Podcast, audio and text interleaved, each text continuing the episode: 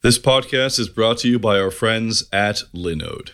Whether you're working on a personal project or managing your enterprise's infrastructure, Linode has the pricing, support, and scale you need to take your project to the next level. Get started on Linode today by going to linode.com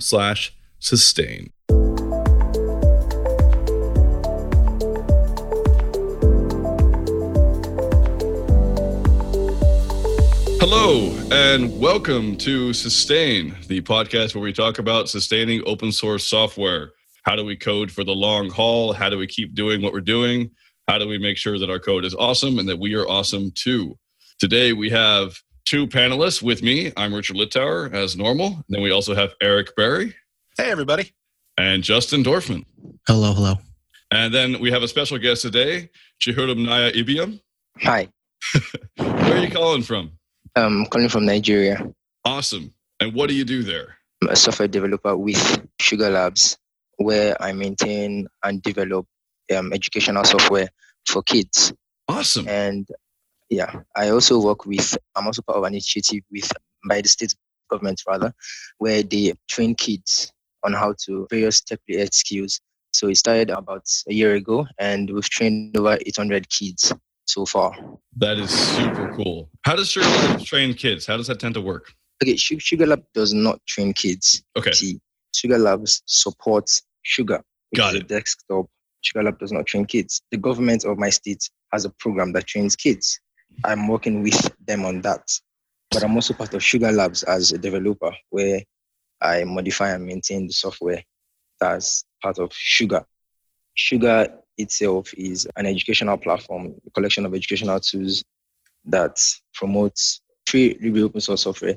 And basically, it's um, one of the core um, principles it was founded upon was constructivism, learning widening. Basically, constructivism, constructivism help. Constructivism is a learning theory rather that helps. That basically says that experience is the best way of getting knowledge.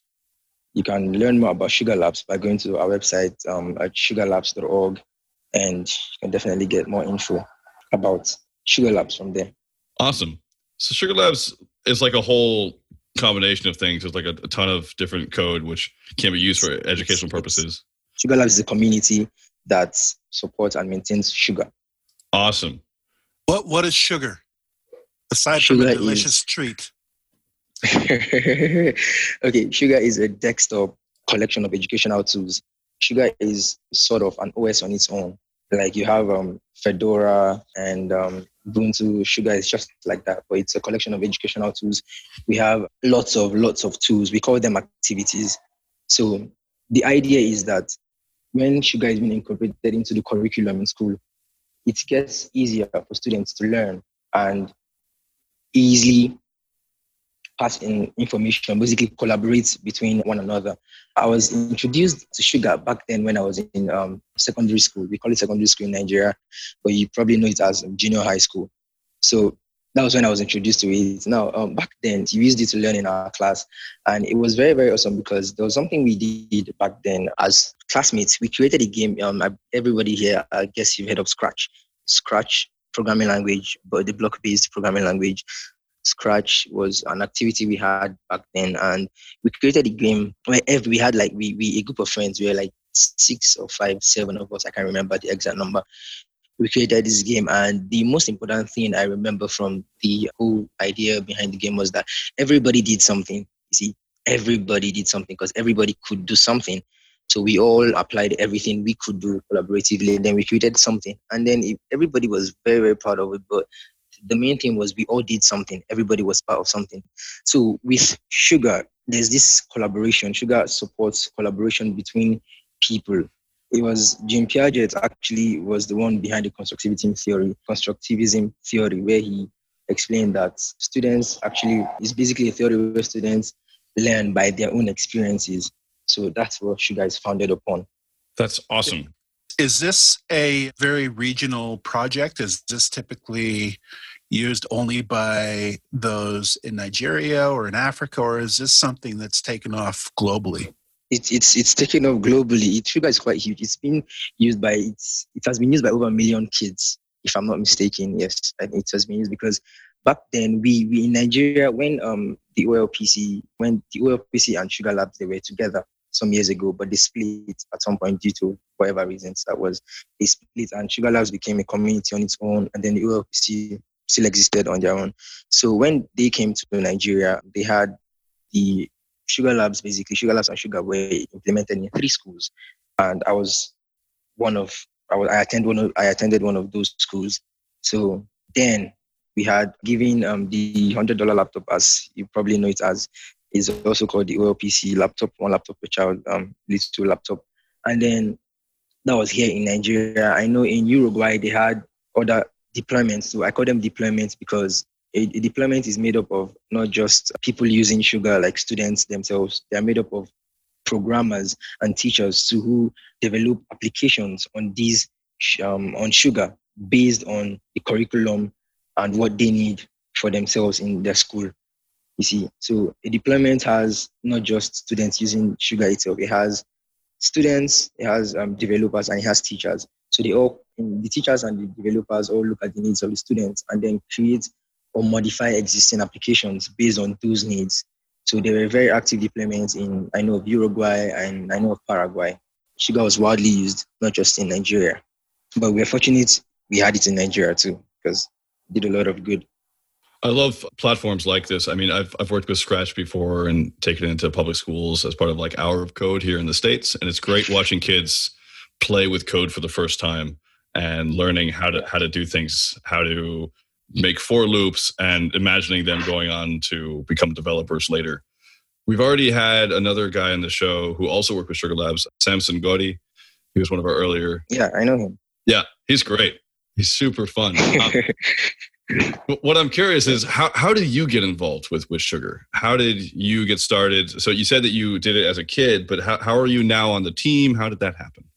When we were in school, Samson and I were friends. So what, what happened was we were actually quite interested. When the first time I got the XO laptop, when I went home, actually what, what was in my mind was I wanted to know what was going like what was going on behind the scenes, what was going on behind what I was just seeing. I wanted to know how it worked. How did it work? What could I do? So I tingled a lot that night. I, I, I couldn't sleep, you know. Uh, it was very, very exciting uh, back then. So um, I played a lot around it. And then with time, I got to explore. Although we had somebody who, who was from Schlumberger. Schlumberger was a company that had the partnership with um, the OLPC. So we had somebody from Schlumberger who was supposed to guide us. There are times when he was he was more of an administrative guide than a technical guide. You see, yeah, he he basically he could just touch on the surface of certain things, not basically go in depth as we probably needed to hear them. But so what happened was, as I got interested, I, actually did not know what programming was at the time. I had no idea, literally no idea. So it was after some time they had these um training workshops back then they used to run in school. But I was unfortunate to attend one. I was supposed to, due to some reasons, I was very unfortunate to attend one. So later on, I got somebody, a friend of mine had attended, something had attended actually. So um, when he got back, we got discussing. He met um, somebody, Claudia. Uh, she she'd been to our school once, but I couldn't remember. So later on, I got to know about programming. See, he, he shared his experience at the workshop with me and all. So he met Claudia, and Claudia had introduced him to Walter. And he came back, and then he told me all this. And then we, I introduced me to Walter. We started talking, and then that was when I knew about um, back then, yeah, had told me about Codecademy. He had told us about the Sugar Labs community. We were able to see that there were people, there were young people like us were part of the community too, who were doing stuff. We knew nothing, so we, we asked for direction. And then this was after we were done with our junior high school. You see, this was during our last years, and after we were done. So we got to um I, I used Codecademy. It wasn't it wasn't it was it was quite hectic at first because what happened was in in such a setting, um I had to go to the cyber cafe regularly, you see. So I had to go to a cafe where I pay for internet services. And mm. This, the money I got to pay for this service was one where I saved any money given to me for any reason. And I, had no laptop of my own. So I had to save every money I had and go to the cyber cafe regularly. I was always on Codecademy anytime I went there, trying to learn. Had a book where I wrote down things. So when I get home, I could easily read them again so I wouldn't forget. So that was how it all started. And then, yeah, the, the XO was quite helpful in the sense that it was helpful that I, I was able to read some books on it but I couldn't do much. You see, because I, I it was limited in a lot of sense. It had very little RAM and space, and the, it was it was a Fedora remix, so they limited the the the creators had limited lots of things that we could do as students. So I started learning about Python. I actually started learning Python because I wanted to be able to create a sugar activity of my own and or modify the existing ones. That was the reason why I started learning Python. And eventually, I, am laughing because I just remember that, you know, I'm, I'm from a community where there's the norm where you'd either want to be a doctor or a lawyer or an engineer. So yeah, and I actually wanted to be an engineer because of my cousin. She had told me something that was the big thing. But when I discovered um, the XO, and I hadn't made up my mind yet at the time, but when I started learning Python, it, it, I discovered that this was something I actually loved. I actually had power to create something, and this that was where I decided that I don't know, I don't want to be an engineer anymore. I actually want to become a programmer. So it wasn't it wasn't easy. There were days when I didn't have money on me to go to the cafe, you know. So although we, we definitely found ways aside the fact that it was I, I, made friends with the people at the cafe so sometimes i go there and i don't pay for the service because i was friends with some of them so that was how it yeah. Yeah you have to do what you have to do to survive yeah. you know. And um, i started learning python. And then I, there was one time my XO spoiled and everything just stopped you know after my XO spoiled. Um, that, I, I had left junior high school. I had left secondary junior secondary school. I was in senior secondary school. So i, I although although in in my last year in um, junior secondary school, I had met the lead, um, the person in charge of initiative between OLPC and Schlumberger in Nigeria. I had met her and she saw that we had certain skills that are very useful. And the next year, I, I was part of the seed training I, had, I hadn't gotten to attend some years earlier. And I taught teachers and students how to use Scratch to create models basically of their science project. You see, so that was one thing. Uh, yeah, I was able to do that uh, I, uh, as part of a workshop where I taught teachers and students on how to use Scratch and create models of a science project. At this time, I was still using the XO. I was using XO. So eventually, when my XO spoiled, I had nothing. Everything was put on pause. Basically, I had to. Um, the only thing that sustained me was Cyber Cafe. You know, so I had to. If I if I didn't go to Cyber Cafe, I would just couldn't. I would not be able to do anything. I didn't have a phone at the time either. So that was just about it. It was it was quite difficult, you know, because it got to a time when I, I didn't have money for quite some time to go to the cyber cafe and I just didn't go. So it was it wasn't very, very easy.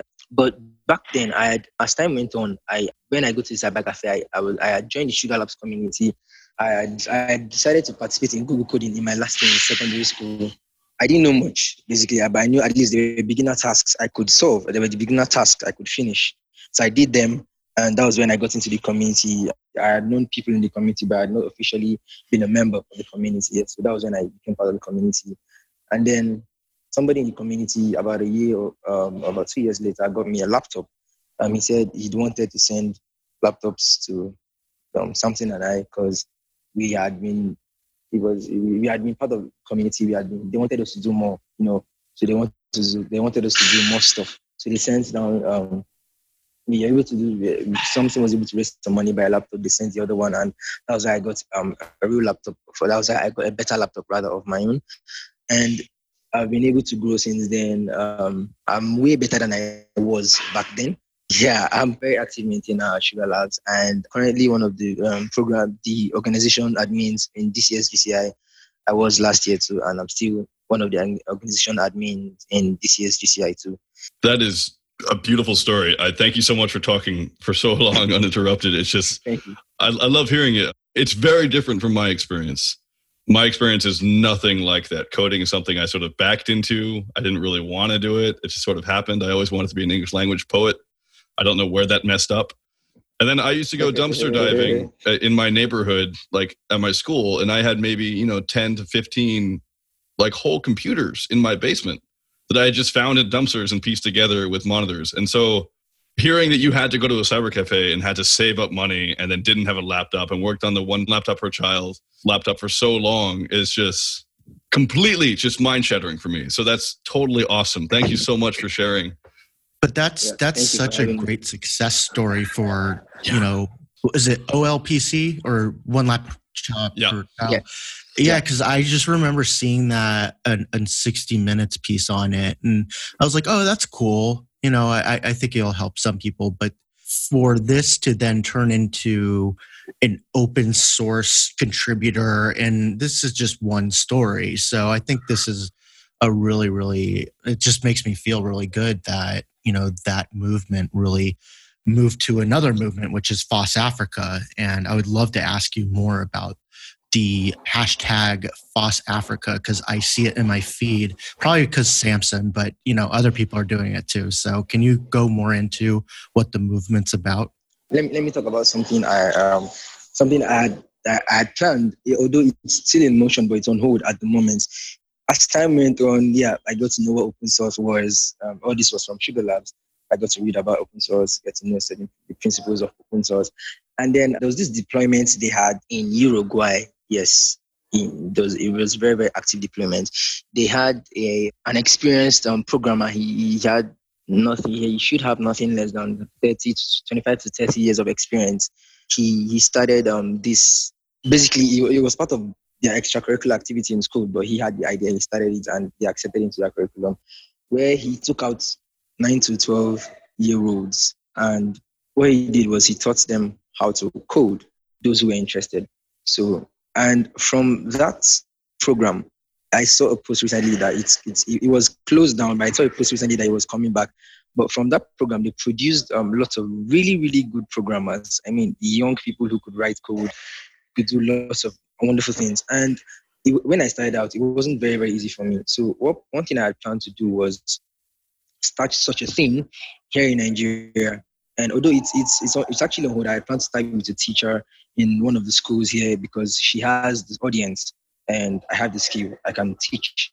So the idea is we want to start um, introducing people from that age to open source.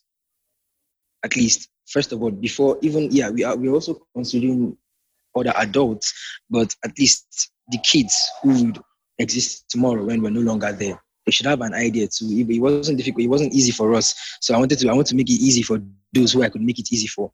And the thing is, in, in Africa, it's when you, when you talk about open source, some people would laugh because um, the challenges here are very, very real. You see, they are very, very real. People would only want to do something when they know they have they, they get something in return. Basically, there's an ROI on whatever they do that's that's the thing with people here because life here is not as rosy as it is outside in some other parts of the world.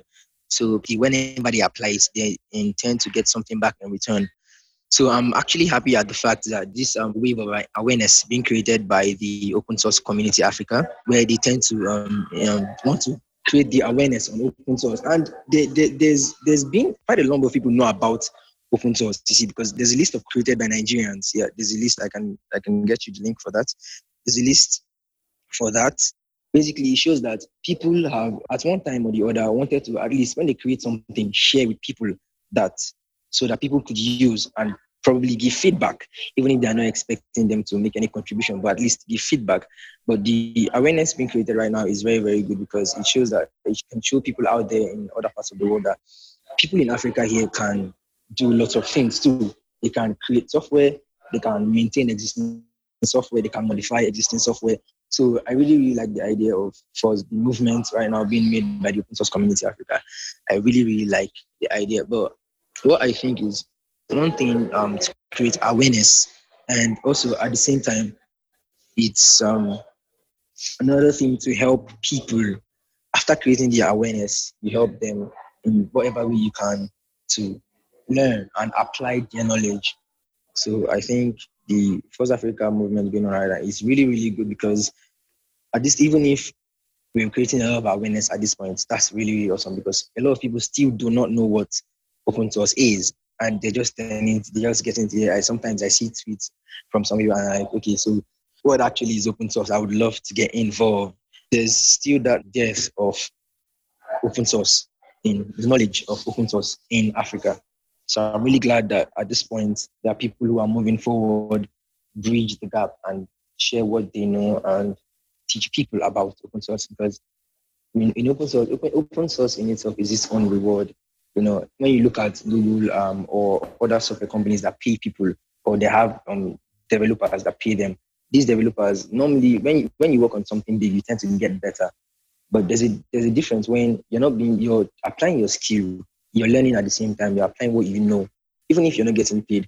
But you would not get that experience to get in open source just about anywhere. Because in open source, there's more there, there are lots of people involved. So everybody is bringing his own idea. Um, when you're wrong about something or when you're not, you don't have a certain idea about something. Somebody could explain it better in a way you could understand. So yeah, I'm really glad about the movement right now happening on in Africa. And I, it will continue, that's for a fact. And I believe it will continue and I want it to continue. Are you going to be involved with the conference, uh, the Open Source Festival in February? Yeah, yeah, I'll be attending. Yeah, I'll definitely be attending. and I was actually invited to attend Sustain last year, but I couldn't due to certain reasons, visa issues actually. It would have been a nice experience because I would have gotten to meet a lot of people. But I do hope to attend next year's one. Awesome. That's awesome. You were talking at the beginning, so sugar is just part of part of what you do. There's also you mentioned 800 kids were teaching through governmental programs. Can you talk a bit about how that started, how you yeah. got involved with that, and what what that is?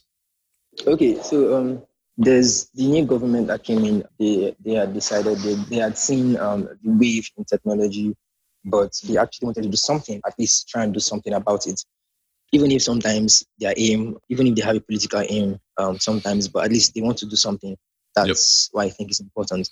So I got involved. I got a call that this is what they were planning, and they know like I, I can get involved. I have the skill, and I said, yeah, yeah, I would love to be part of it. because I've been teaching kids for quite some time, you know. So I would love to be part of this too, and that was when I got involved. So the idea is we teach kids. Um, there are very there are different tracks. There's robotics, there's design, and they also have drone classes where they teach kids stuff about drones. And um, so the idea is we could equip the kids we have today for what's to come tomorrow. Because the technological advancements we see today, we cannot stop them. You know, the, lots of things are coming. You can't stop technological advancement. You can actually you can adjust and you can prepare for the advancements that come. So, but right here, we don't have such preparation for the kids coming um, right behind us. You see, so I like the fact that the government they decided that, and then the first one we had there, there's a lot of turnouts because every parent they're actually seeing what's going on. You see they actually see in the news and stuff like that when people do stuff. And they actually actually want their child to be part of this thing too. And for some people back then um, i had a very supportive mom where she she had no issues with me doing whatever i wanted to do. You see she did not tell me that this is what i'm going to do and that was it. She let me do what i wanted to do but for some people, they, they, they, they sometimes the family is not supportive. They tell them that they're wasting their time. What do they think they're doing? Their mates are there studying to become a doctor and stuff like that. But I like the fact that for the kids coming here, they don't get that image portrayed to them too.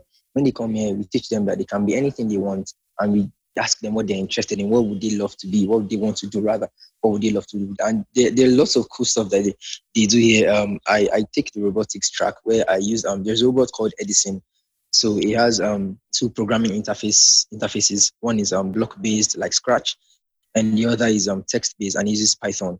So I teach them for the um, younger kids block based. For the older kids, um, I would introduce the Python based interface to them. For design class, there are lots of cool designs that kids make, and when I believe that when they get home, their parents would actually be happy and wonder that so their kids could do such things. So it's it's actually preparing them and informing them that in the world, in five years, in 10 years, the world would not be as it is. There would be lots going on in the technological world, and you have to be prepared for it. So these kids have the knowledge, at least they have the background at this point that, okay, I know that this exists, I know that this exists. And then with all these, last year and this year, one thing I like is the fact that we did not, um, the kids that, we, that came back, for some of them, it was it, most, mostly what we do is give them a foundation you know the program the, they have um, the major program runs majorly throughout summer in august. So it runs for one month where um, we teach kids different we don't different classes have different days. So the idea is after all these the, the kids now know that they have options. They have more than one thing they can do in tech. They, they don't just have to be a programmer or a designer. No it can be anything they want to be. So with this foundational knowledge, they can decide for themselves, or, or they can just play around for some time before they eventually make that decision. So I really like the fact that the government is coming to this because the government has the power and the ability and the resources to provide this training for these kids. They can take care of the resources. They have allocated funds for that. That is so cool. I, I don't know of a similar thing. There probably is one in the US for teaching kids how to code just straight out of the gate. I know we have our code and we have things like Code for America, which are sort of governmental projects that, or at least Code for America is, that try to make our civic society more more tech related. But just straight out teaching kids how to code for the sake of it from the government level is something that I haven't heard much in in like developed countries, which I think is fascinating. Yeah, it is. It's, it's, it's very, very, very, very, very, very, very fascinating and important. Let me talk about Rwanda a little bit. Rwanda is one country where um, I really, really admire the government of Rwanda because they've, they've taken more than a step forward in introducing kids to tech. Basically, for some years now, I can't say exactly how many years they a partnership with OLPC where they use sugar in their classrooms. You know, they have programs where these, these kids are being introduced into tech. So technological wise, Rwanda is Rwanda has done a very, very great job. The government of Rwanda has done a very, very great job at giving these kids this information and these resources, the ability to create what they want or give them the knowledge that they need for their future. So I'm really, really glad about the Rwanda government. And you see, today in Rwanda, the kids they're they're doing really, really cool stuff. They have lots of awesome stuff. They and they've um I think recently they changed their laptop models. I can't remember. I was reading the article recently about the report on Rwanda, what they had done. I, I can't remember the details of the article, but they had changed their messaging recently. And the fact that one very important thing is these kids would easily adapt to their new machines and easily keep up with what they were doing before because they already had the experience from a very, very long time. See, so tomorrow we'd have a lot of kids from Africa, from Nigeria, from Rwanda, from every part of Africa, hopefully doing really, really amazing stuff and showing that we can create and do stuff too, even if life here is different and um, it's a little bit difficult growing up here, especially when you're not in a high class family or not. But it doesn't really matter because in, technology, nobody looks at you and says, um, what matters in technology basically is if you can or can't do something, nobody looks at you and um, points out who you are, where you're from, the ability to give these to empower these kids to do what they to decide for themselves and do what they want to do is very very very important. And i like that the rwandan government has done a lot. I really do. What i also love is that you bring up rwanda. I mean i just googled it. The shortest distance between nigeria and rwanda is 1600 miles. So that's such a huge distance away. And yet for you it's still africa and africa coding. And i've, I've also seen the same thing in south america where basically people in paraguay people in uruguay are closely looking into what's yeah. happening in Colombia. And that's amazing because here in the US, at least for my part, it's much more individual focused. It's much more project focused. And it's much more, uh, what does sustaining mean for like my mental health? Or what does it mean for my project? Whereas for you, it's like, well, what does it mean intergenerationally? What does it mean for the country? What does it mean mm-hmm. for uh, my entire community having coders in it? Well, the thing is, when when I look back at how it all started and the everything I had to pass through. To be very, very honest, I actually don't want other people to go through the same thing. You see, so that's why I actually admire the work done by the teacher in Uruguay. He started a community where he taught, and the, the kids in Uruguay, they, they've done really, really amazing. They had a kid who he, he, he won Google Code-in twice in a row. He won it straight two times in a row. And then after that, the, the rule was changed in Google Code-in. If you win Google Code-in once, you could not win it again after he won it twice in a row. and then there, there, there, was another one. There was another one. I think he was 17 at the time. He had found um, a bug on one of Google's servers. His name was entered into Google's um, Hall of Fame, and he, he basically where he, he all started from somewhere. He all started from that program, the the experience they had from that program, the exposure that they had. So I want to be able to help other kids, it, it, doesn't matter if provided you're interested in whatever reason it is you're interested in, if it's something you want to take as a career or something you want to do just on the side, I have no issues. Just provided you're interested, let me do my part to make the um, road less difficult than it was for me. So it seems like the generation before you kind of planted the seeds for this kind of growth that's happening. And now you're in kind doing the same thing for the next generation. Whereas it's going to kind of build a tech hub, really, really prominent tech hub in Nigeria and the other country you were talking about. I can't pronounce it. So I apologize. Rwanda, yeah.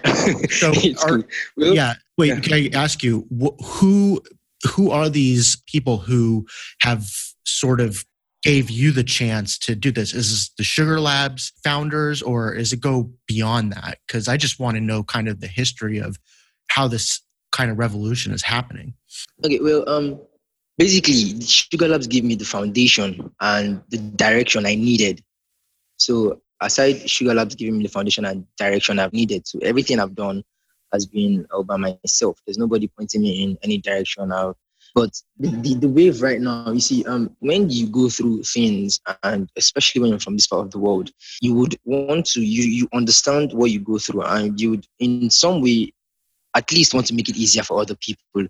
So that's what actually brought about the movement of the open source, open source community Africa. The, the idea is giving people that knowledge that is a little bit lacking, creating that awareness. So personally, for me, Sugar Labs gave me the direction. The OLPC gave me the direction and that I needed. But aside Sugar Lab, there's nobody. The when, when you were talking, you had talked, you had said something about the older generation doing something for us, and they, they actually nobody actually did anything. You see, nobody did anything. I never knew of any programmer that was close to me. I I, I, I never knew anyone. You see, I didn't even know if they existed in my state. I had no idea of anyone. So the idea is at least I've gotten to a certain level and I'll still keep going further. But what can I do for people coming from behind me, people coming after me? What can I do for them? And I want to make their journey better than mine was. And I can do that. Got it. Yeah, I wasn't trying to take anything away from you. I was just, I was just, No, no, I was just curious. No, no, No.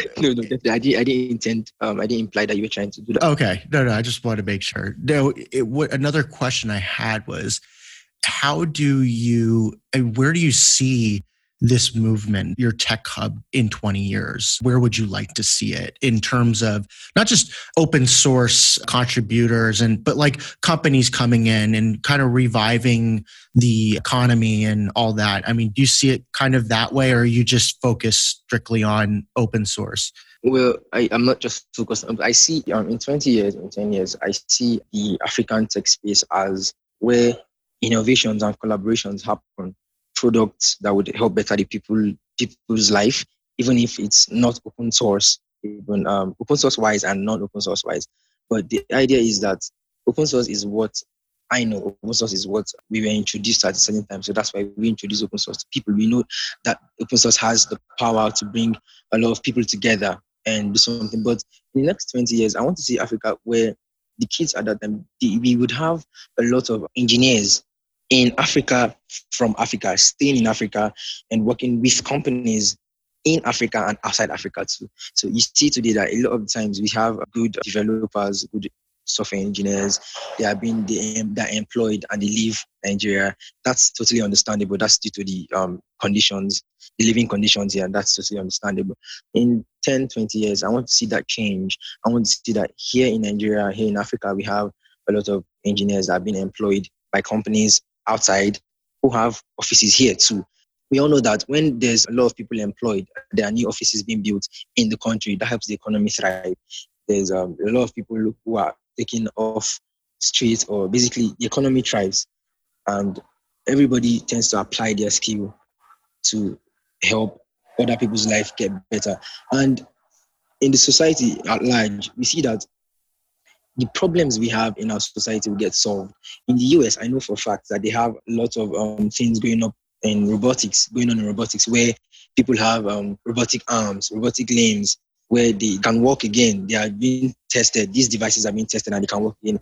And here we can implement that here too, because we have a lot of people who are still disabled and need help. So if we, if we had such here, and I believe we will in 10 to 20 years, everything we do, it will not just be about we using people, we using softwares or hardwares, devices created by people out there. It will be we being part of the creators, we being part of people who create these devices, these softwares. And there's you, when you when you're the creator of something, you automatically get this joy when you see somebody use your creation. So it's good for everybody, and it's also good for the economy because they, definitely when companies come down here and employ people, unemployment rate drops. They're investing money in the economy, and that's a very very good thing. Thank you so much. This has been awesome. I think that's probably a really good spot to wrap it up because it filled me with shivers, and I'm really happy about it. Especially like I keep going through my head. You're kind of doing intergenerational. It's a word I keep using. Dry. Don't repeat yourself you know, it took you this much time to, to, to get here, so let's make it easier for the next person.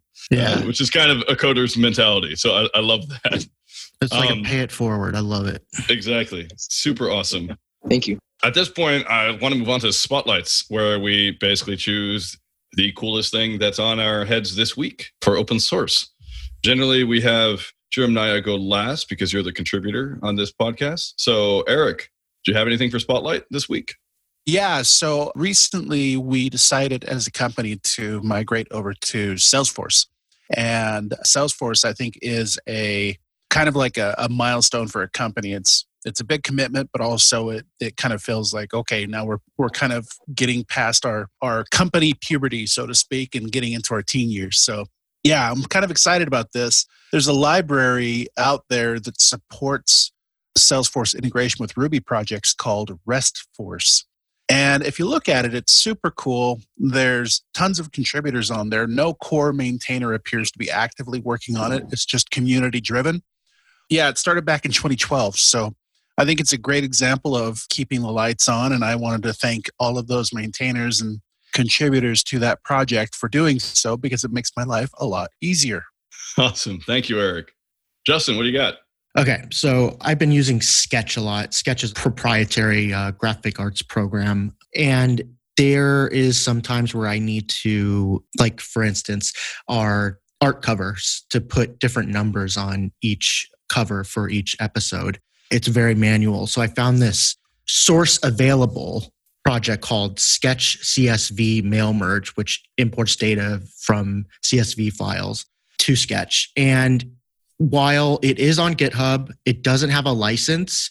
So it is source available. And my next job is to reach out to the maintainer and let him know hey, a lot of companies can't use this because it doesn't have a license and, you know, build a relationship from there. But yeah, this is saving me a lot of time and I just wanted to bring it to attention. And uh, yeah, if you if you use Sketch and you need to import CSV, that's definitely the place.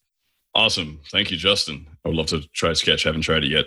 My thing today is semantic release, which is a really awesome way of making sure that your commits actually conform to semantic conventions for basically uh, the Angular conventions for how commits should look. So whether something is a chore or whether it is a refactor or whether it's a feature, uh, you can put all that in your commit so you have a standardized way of actually coding stuff on Git so you can see what's like better. I really picked semantic release actually because I was looking at Zeke's profile. Zeke, Z E K E. He's done a ton of awesome work doing internationalization, uh, especially for Node.js and GitHub. And internationalization is super important because without it, a lot of people who don't have English as their first language may not learn how to code. And so I kind of feel like I kind of just wanted to actually have Zeke be my person who I'm talking about this time. But as he's a person, not a project, I chose one of his projects that I particularly like, which is Semantic Release. But seriously, check out Zeke's work actually because it's way cool. And now, Naya, what what is your project you have this week? Yeah, okay. I stumbled on um, Delta recently. Um, it was actually from a tweet. It's basically um, a syntax highlighting pager for Git and diff output. Basically, it brings um, language syntax highlighting um, within line insertion, deletion, detection, and structured diff output to Git and on the command line. It, it gives this pretty feel and output when you use um, an output, um, a diff output tool for not Git or diff itself. And I really, really like it because it's, I've not tried it yet and I will as soon as um, I can. But it's, it basically gives you a very good diff output and they are certain um, it gives you in certain chunks where you can be able to dis, um, discern what class has a particular chunk. If um, a particular change is from a particular um, class, it, it, it keeps that separate it keeps the class as the first part of change before you see the change itself. There's another one, it still does that. So I really, really like the project and it's really cool. Awesome. Thank you. There was actually a reason I put Spotlight before I asked the next question because I wanted us to just have a tiny bit of code in this podcast. I feel like it was a lot of very high level, this is how you get kids coding. Uh, so just to show that we all are coders and we all work on this stuff every day. And that's also part of coding is the grind, right? Getting into it and finding cool tools. Before we close this off, Jeremiah, where can people follow you? Where can they get involved in projects that you're involved in? How can we help? Okay, I'm currently on Twitter as I am underscore Ibiam. And we also need a lot of developers at Sugar Labs too. You can visit at um, our GitHub page at Sugar Labs. Just search Sugar Labs and see us on GitHub. And yeah, I'm basically at Sugar Labs these days, and um, I intend to um, eventually get to work with other people. And if anybody wants somebody um, Python-based programmer who would like to work to them on stuff from this part of the world or get involved in certain things, I'm available too. And yeah. Thank you. Just for everyone else hearing, that's I A M underscore I B I A M on Twitter. I am Shibiam. Thank you for not putting C H I H U R U M N A Y A because that's just very, very long and hard for most very, people very to spell. long. Yeah, 12 letters. Yeah, 12 letters. Super Very, cool, very though. I love it. Thank you so much. It's been a super pleasure talking to you. I really hope that you continue to do awesome work and take care. Yeah, thank you. Thank you.